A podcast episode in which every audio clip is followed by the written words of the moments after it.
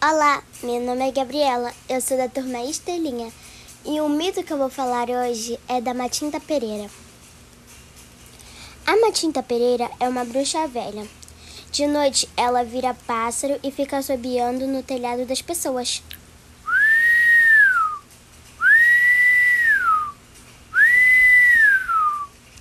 Pedindo café e cigarro. Na noite seguinte, se não tiver café nem cigarro, a Matinta Pereira assombrará a pessoa. Quando Matinta Pereira está à beira da morte, ela grita: Quem quer? Quem quer? Quem quer? E a pessoa que responder: Eu quero! Matinta Pereira passará a maldição para essa pessoa. Fim.